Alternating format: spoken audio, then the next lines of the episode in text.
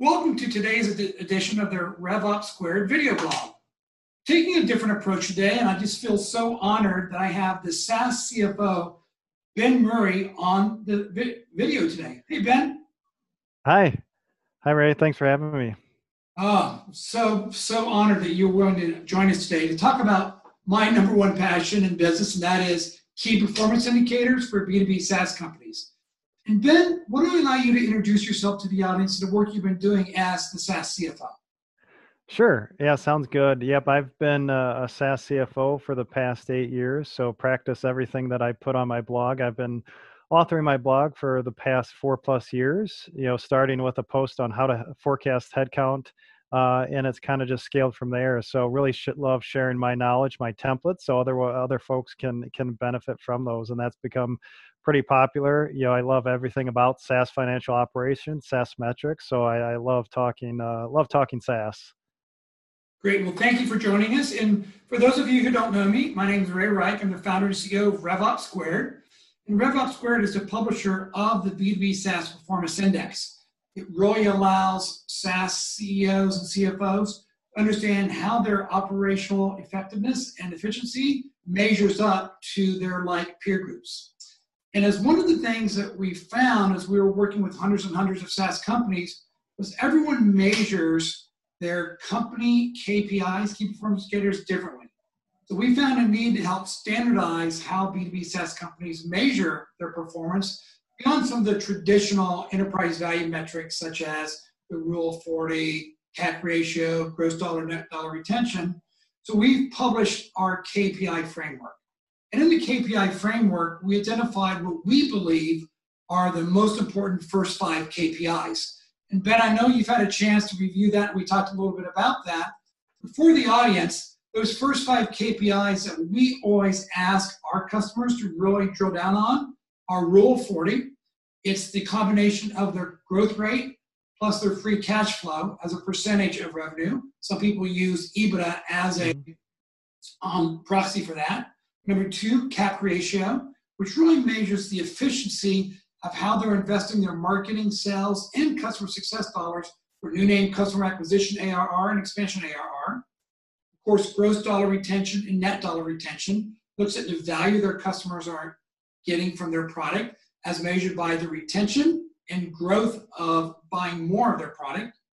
The fourth is the customer lifetime value to CAC ratio, which really looks at the gross margin efficiency and customer retention efficiency over the life of the customer, and then gross margin. We call gross margin the, the hidden multiplier because it really generates the free cash flow. And even if you stop investing in marketing sales to get new customers, that free cash flow can last six, seven, eight years. So, Ben, what's your perspective on the most important KPIs, kind of the first five KPIs that you believe SaaS companies should be capturing, measuring, and using to make decisions? Yeah, I'd say definitely those are great uh, five metrics to to measure for sure. You know, and, and honestly, it really depends on your stage of business. You know, if you're a startup and just figuring out product market fit, your go to market strategy, it's probably more sales analysis, go to market strategies, you know, lead flow. Uh, you know, for example, like Rule of 40, that's something I use a lot but I think that's something that would be more, you know, say growth and scale mode, you know, maybe not startup mode that you're looking at rule of 40. I mean, of course, all of these should be, uh, you should have some awareness of these, but some of them kick in at certain points. And as you scale and you get bigger, then obviously all of these should be measured. Uh, but they're all good fundamental SaaS metrics, you know, that I believe, you know, should be measured at some point in time. You know, I'm a big fan of the CAC ratio. And of course, you know, with the your SaaS metrics journey, you know, it, it's kind of baby steps. You know, you have to start at the beginning, you know, good financials, good accounting, you know, really understanding your recurring revenue, gross margins, so fundamental financial management, you know, which lets you then uh, roll into you know measuring you know these five KPIs, these five SaaS metrics. So again, they're all great. I measure all of them, you know, but they do kick in at certain points in time for sure. Yeah, totally agree with that. Um, I've had several CEOs of sub 1 million ARR SaaS companies call, say, I'd really like to understand more about where I compare to the industry benchmarks for CAC ratio. first question I ask is, well, let's talk a little bit about where you are from a product market fit perspective.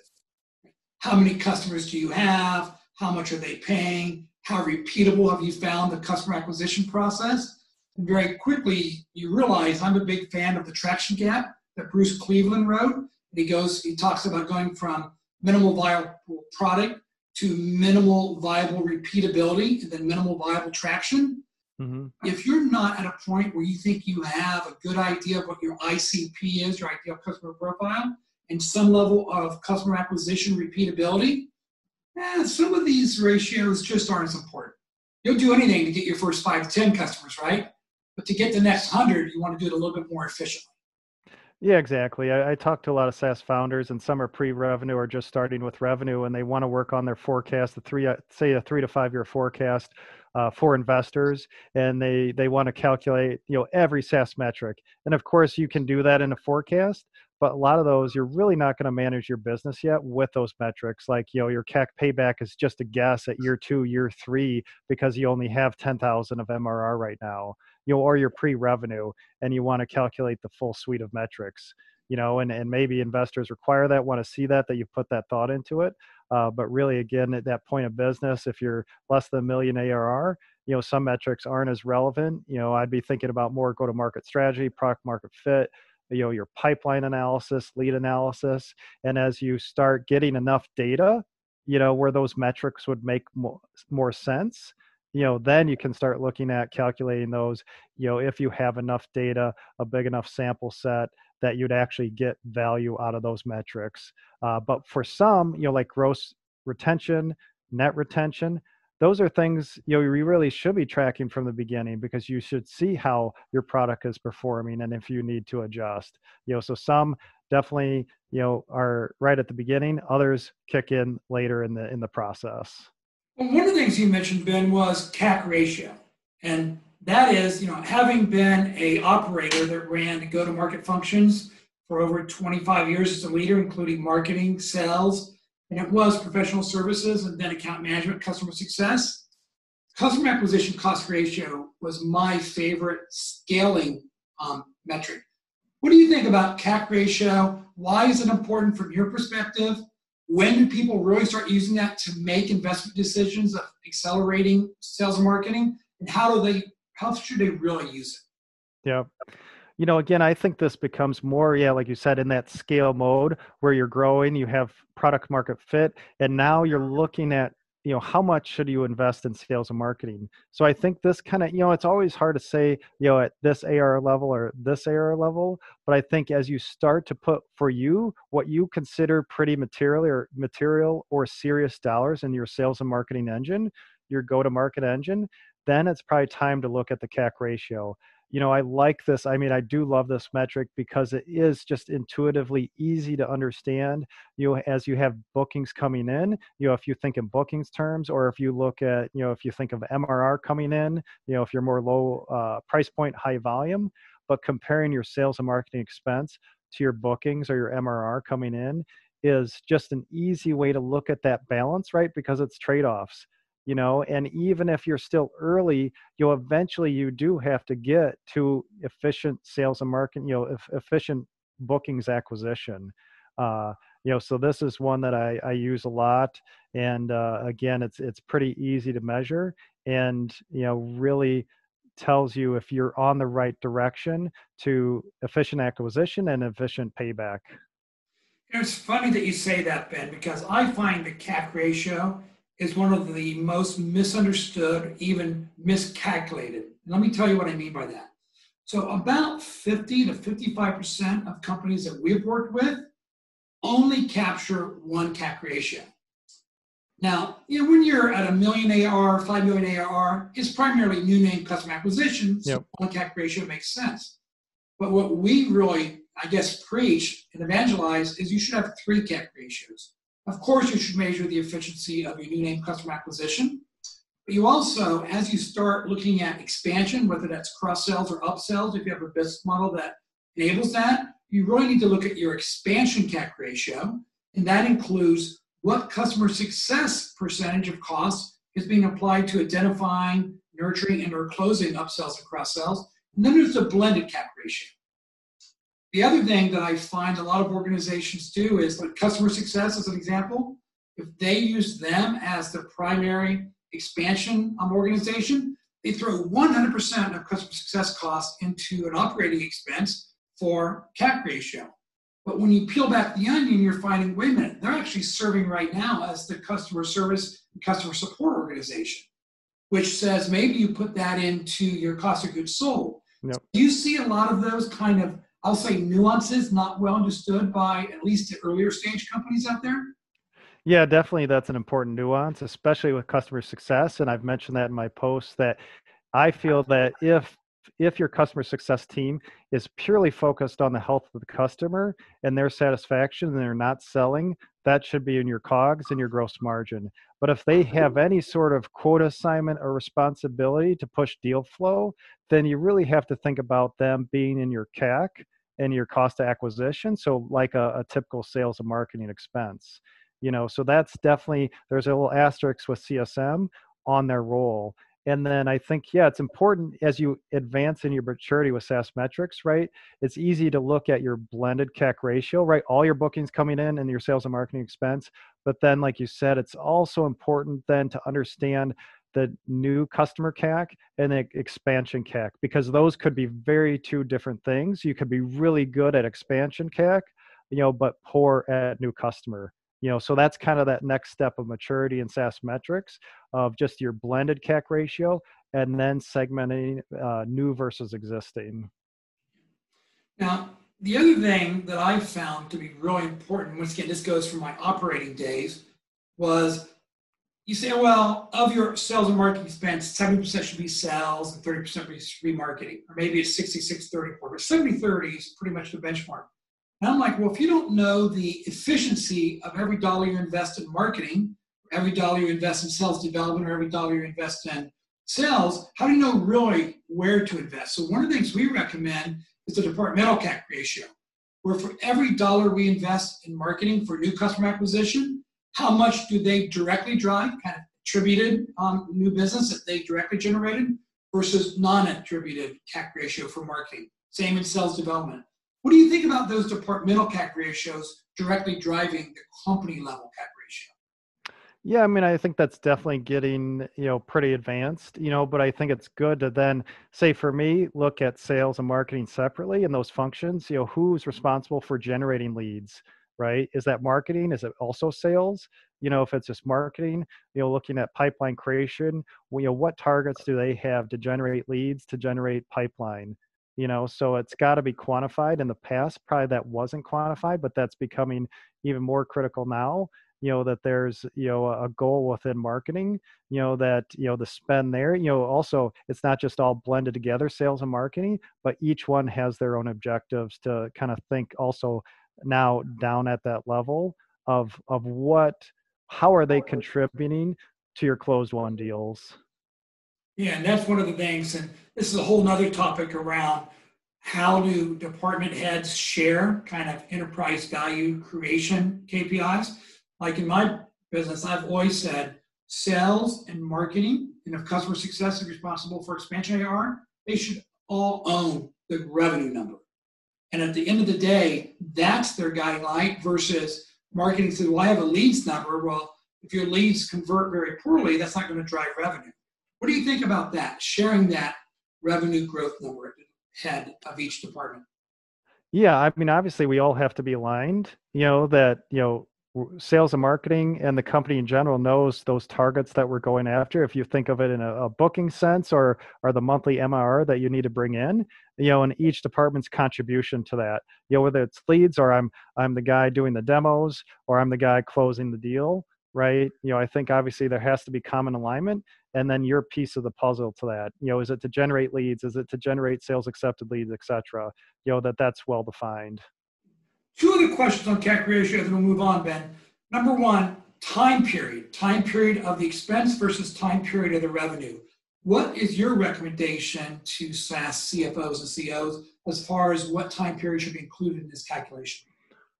Yeah, I definitely tell everyone that I like to align it to my average sales cycle length you know so if you have a, an average three month sales cycle i'm going to measure a three month period. You know if you're a mid-market enterprise and you have 12 month 18 month two year sales cycles that you're measuring it over that period otherwise it just becomes too lumpy. You know and it's more representative based on that time period.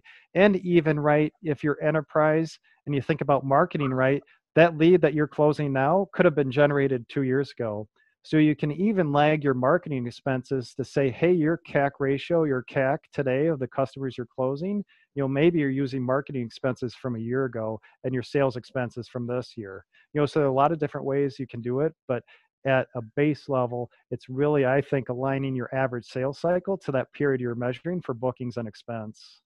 So an example, we found in our benchmarking, the average B2B SaaS sales cycle is about 90 to 100 days. So let's just say it's 90 days so you take the new ARR from this quarter and then compare that to the sales and marketing expense from last quarter. Yeah. So say in that if you're a 90 day sales cycle, I'm probably going to more look, yeah, the bookings over the last three months, your sales over the last three months. And, you know, and then marketing is up to you. You know, marketing could be that same last three months, or maybe, you know, you'd have to look at that lead to close lag you know if it's more appropriate maybe it was it was a quarter ago marketing expense that you want to pull into that you know but at its at its just the easiest most, intuitive level 90 day sales cycle is pretty short you know that then i'm looking at the trailing 90 days to make that calculation. Last question. Some people ask ray should we apply gross margin to our cac ratio not to cltv to cac What's your opinion on gross margin impact on the CAC ratio calculation? Yeah, definitely. I use gross margin when I'm looking at payback periods. You know, so applying the gross margin to that revenue that you're bringing in. CAC ratio, I'm still thinking, you know, I think more mid-market enterprise, you know, of, of, you know, the bookings we're bringing in and just that cost, you know, but when it then evolves into LTV, into payback periods, definitely it should be gross margin affected to have more accurate calculations. Totally aligned on that. Let's go on to the next question. And that is, you know, a lot of founders, you know, beyond the I'm trying to change the world, I'm trying to transform an industry, but trying to create shareholder value, especially when they bring in outside money, right? So, what do you think the KPIs are? And let's use companies at $20 million and above that are most predictive of increasing enterprise value. Yeah, and uh, you know everybody has an opinion about this, I, but I think yeah, if you're 20 million ARR and above, you're scaling, you're growing, you're buying companies. You know, obviously, what you mentioned before, the rule of 40 is a very popular one to to assess the attractiveness of your business. And again, you know, if you're high growth, right, rule of 40, it's okay to have lower margins. I use EBITDA for that margin calculation. Or if you're in a low growth mode, you should be spitting off a lot of cash flow you know, which is also very attractive, getting really good EBITDA valuations then. You know, so rule of 40 is a popular one, a good one to measure internally. And then of course it comes to, you know, the health of your recurring revenue. So your retention, your churn, do you have best in class retention that's going to be really attractive to investors or if you're exiting? Uh, you know, because right in SaaS, it's all about the health of our recurring revenue. And then also you, you know around the go to market strategy your efficiency there do you have good fit? You know is it easy to land customers uh, to continue to fuel that growth? You know so those are the the ones that are top to mind. Obviously you know again there are tons of them gross margin is really important to make sure your gross margin is locked in at a really good rate. I consider like 80% and above good for overall gross mar great gross margin up to 90% for recurring revenue margins you know so looking at that i think that's another checkpoint uh, and then of course you know your ebitda margins are you throwing off a lot of cash flow to get a really good ebitda evaluation uh, you know as well as something looking at lately is operating leverage you know so say you have great gross profit you know how much of that gross profit can you keep and drop to ebitda you know so for every dollar of increase of gross profit you know for example when i analyze hubspot's financials they can save they can keep about 25 cents of that to the bottom line to their ebitda margin you know so that becomes very important as you, are in that scale and growth mode you know that uh, that you're dropping as much as you can down to ebitda yeah, it's interesting you say that. I spend a lot of time looking at both the Bessemer Cloud 100 kind of index.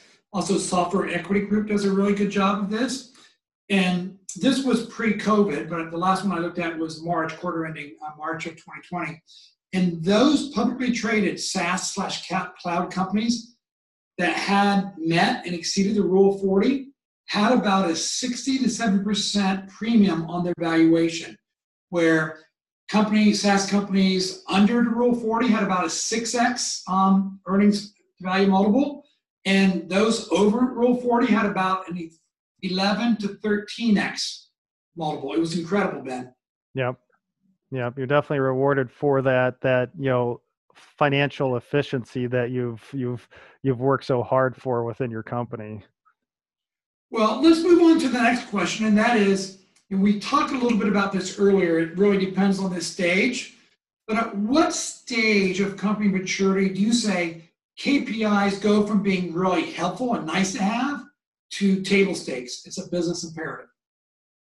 Yeah, I think, you know, again, it's hard to put an AR level on that, but I think, you know, usually in that earlier stage, you know, usually when I talk to SaaS founders, you know, if you're a couple million of ARR, you know, that's when it's time to start to get serious about your accounting maturity, to make sure you have the right accounting in place, you're producing accurate financial statements, the rev rec is correct, uh, etc. You know, it doesn't mean you're p- producing a full suite of metrics, but you're putting the foundation in place so that you can proactively financially manage your business and you have the necessary information to manage your business. So usually I like to say a couple million of ARR or so. And if you're scaling beyond that, that's the time to think about your finance and accounting infrastructure. And then, you know, but definitely 10 to 15, 20 million ARR, you know you should probably have the full suite of SaaS metrics as you scale because it's less about now you know was does do I product market fit, go to market fit, and now it's growth, scaling, you know potentially buying companies that then you do you know like your five KPIs that they definitely should be on your financial dashboard and that you're measuring. You know so there are definitely little pivot points of you know the right finance accounting infrastructure in place so that you're you're you have a good foundation for the future. Yeah, and that foundation, Ben, is so important. And what we tell our um, customers is start the culture as soon as possible. You may, at product market fit, you may be measuring some different things because you're not looking at profitability. You might even be looking at ICPs. I talked to 100 VPs of marketing in retail, and I talked to 100 VPs of marketing in restaurant industry we have much much higher conversion in the restaurant industry.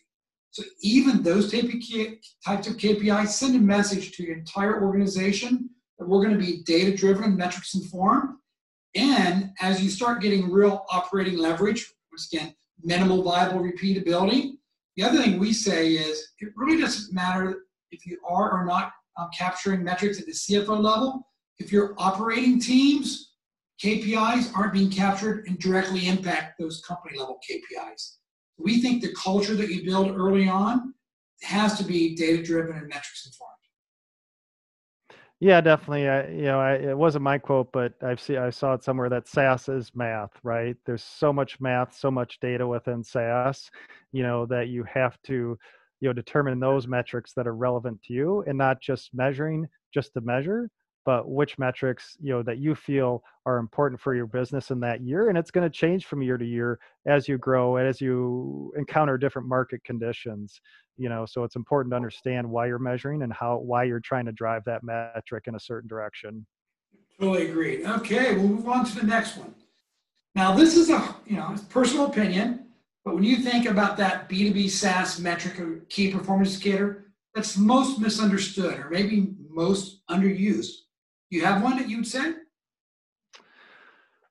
Uh, you know, I think, yeah, the ones that, you know, a lot of them have just little nuances, you know, that they're, you know, if, it, if it's your first time coming into SaaS or calculating these for the first time, uh, you know, oftentimes it's, it's like you mentioned before the time period. I think that's a big one. What time period am I measuring? You know, is one of them. Also, certain metrics are bookings based versus revenue based? You know, should I be using bookings and executed contract or should I be using my RevRec revenue? You know, so I think those throw people off as well as, you know, say with the CAC ratio or any CAC payback or CAC, you know it's your fully burdened expenses right it's not just wages uh, it's not just commissions but it's everything it's travel training uh, sales awards etc you know digital ads you know that it's fully burdened expenses going into these you know so that's why it's so important to have a saas p&l uh, and you know as well as you know to produce good uh, output and good metrics right?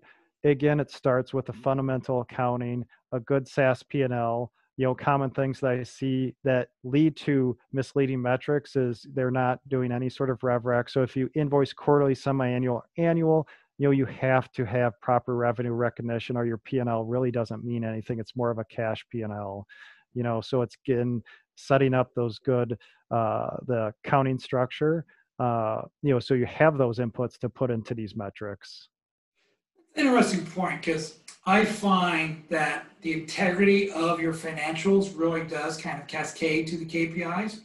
Who do you think, Ben, and the organization should be responsible for auditing and ensuring that the key performance indicators are calculated correctly? Is that the CFO's job?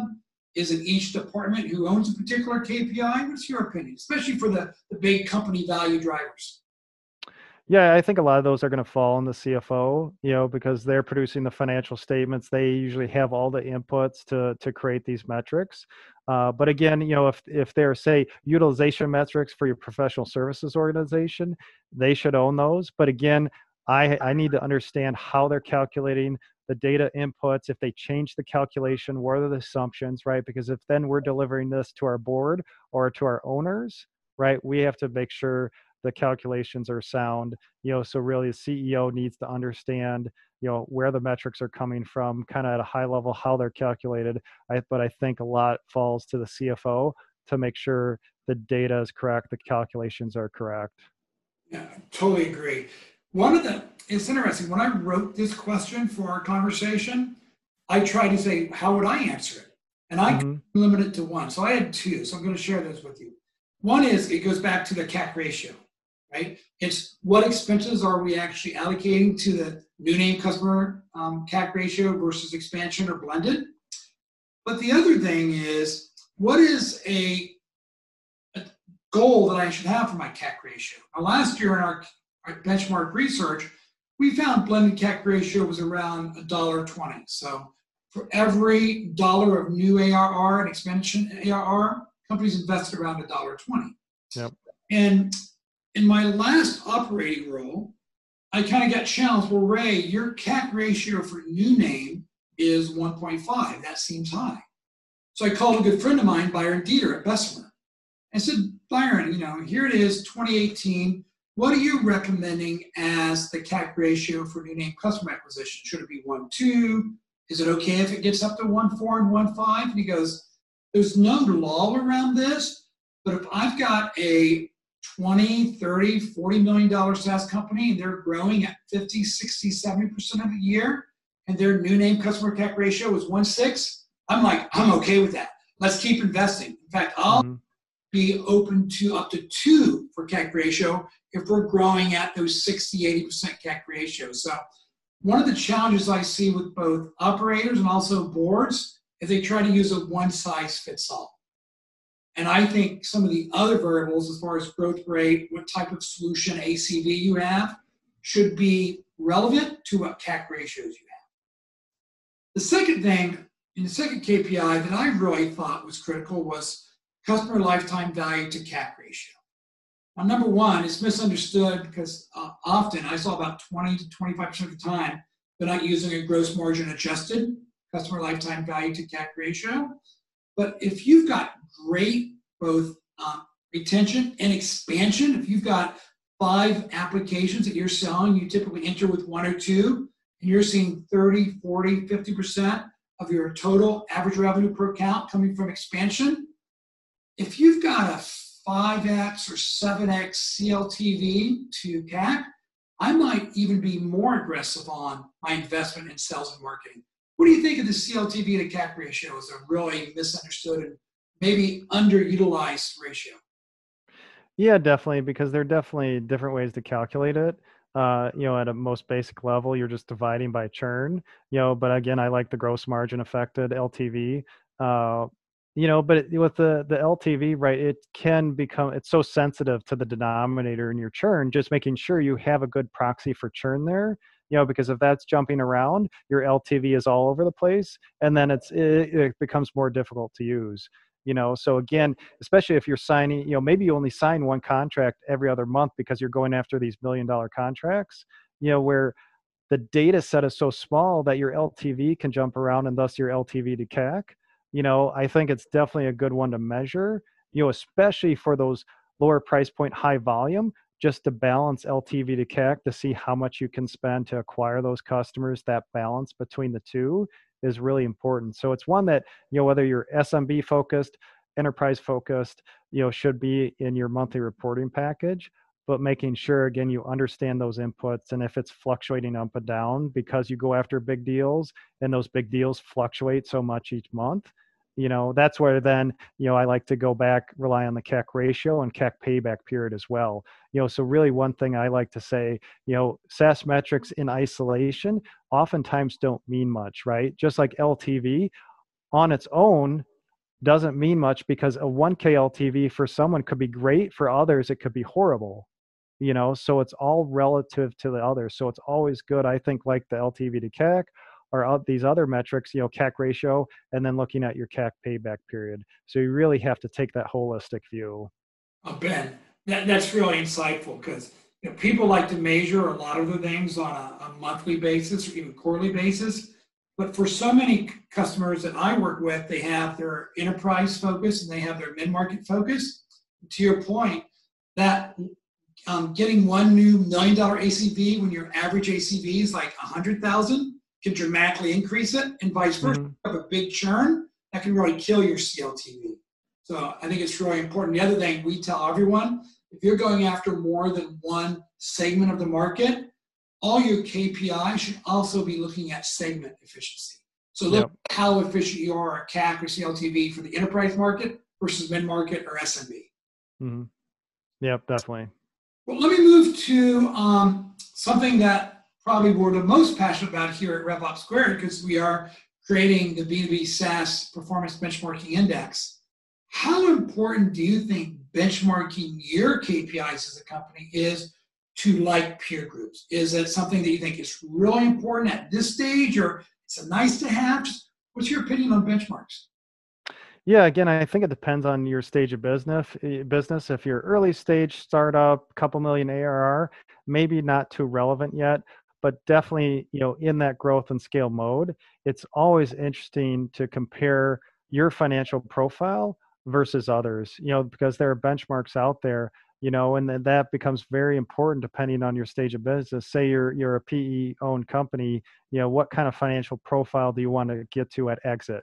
Or what would be that triggering point where you would be deemed attractive have good margins good profile you know and to do that you know really you do need to look at benchmarks to see how you compare and those give you you know it's not that not everything but it's definitely something that should be considered. You know for example me i as a cfo sit in the g&a expense you know and what should g&a be as percent of total revenue?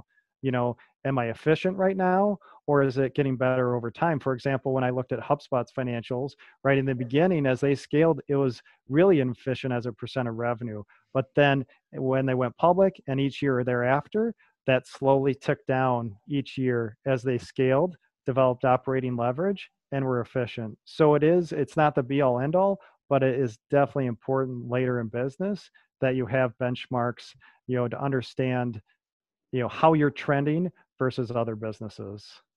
Yeah one of the conversations we often have with our clients is um, we do believe benchmarks are really important as you try to get to scale you're really scaling the company but don't be misled. I cannot tell you how many times i've been in board meetings and someone said well your gross retention isn't where it needs to be.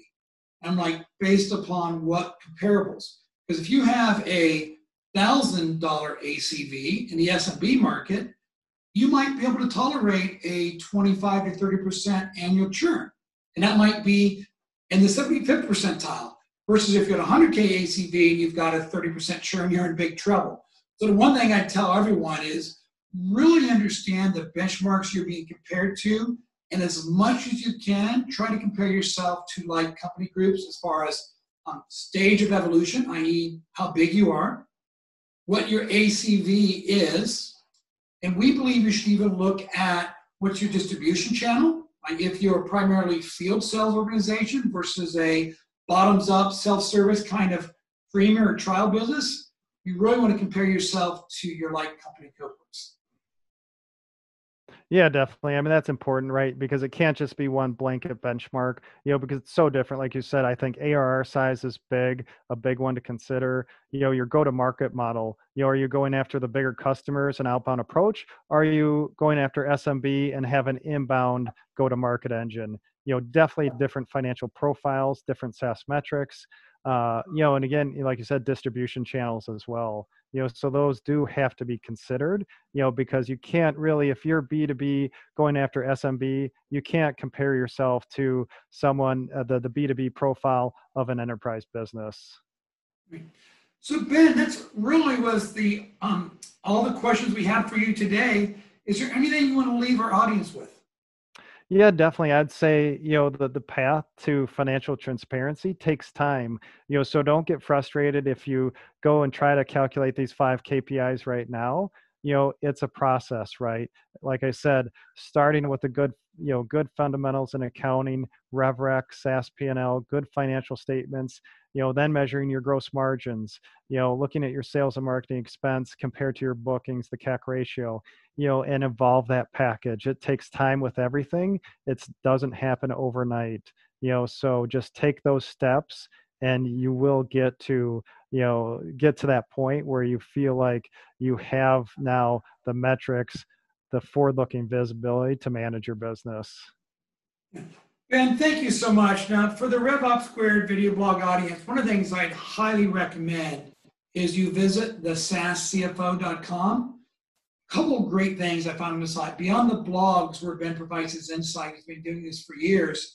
Um, he has a lot of calculators. And these calculators are very helpful, especially to maybe that first time SaaS CFO, or even that founder, CEO who's never been responsible for financials and metrics. Your calculators are so helpful. So, audience, the SaaS CFO, look at the calculators, highly recommended. Ben, thank you so much for your time today. Thanks, Ray. Thanks for having me.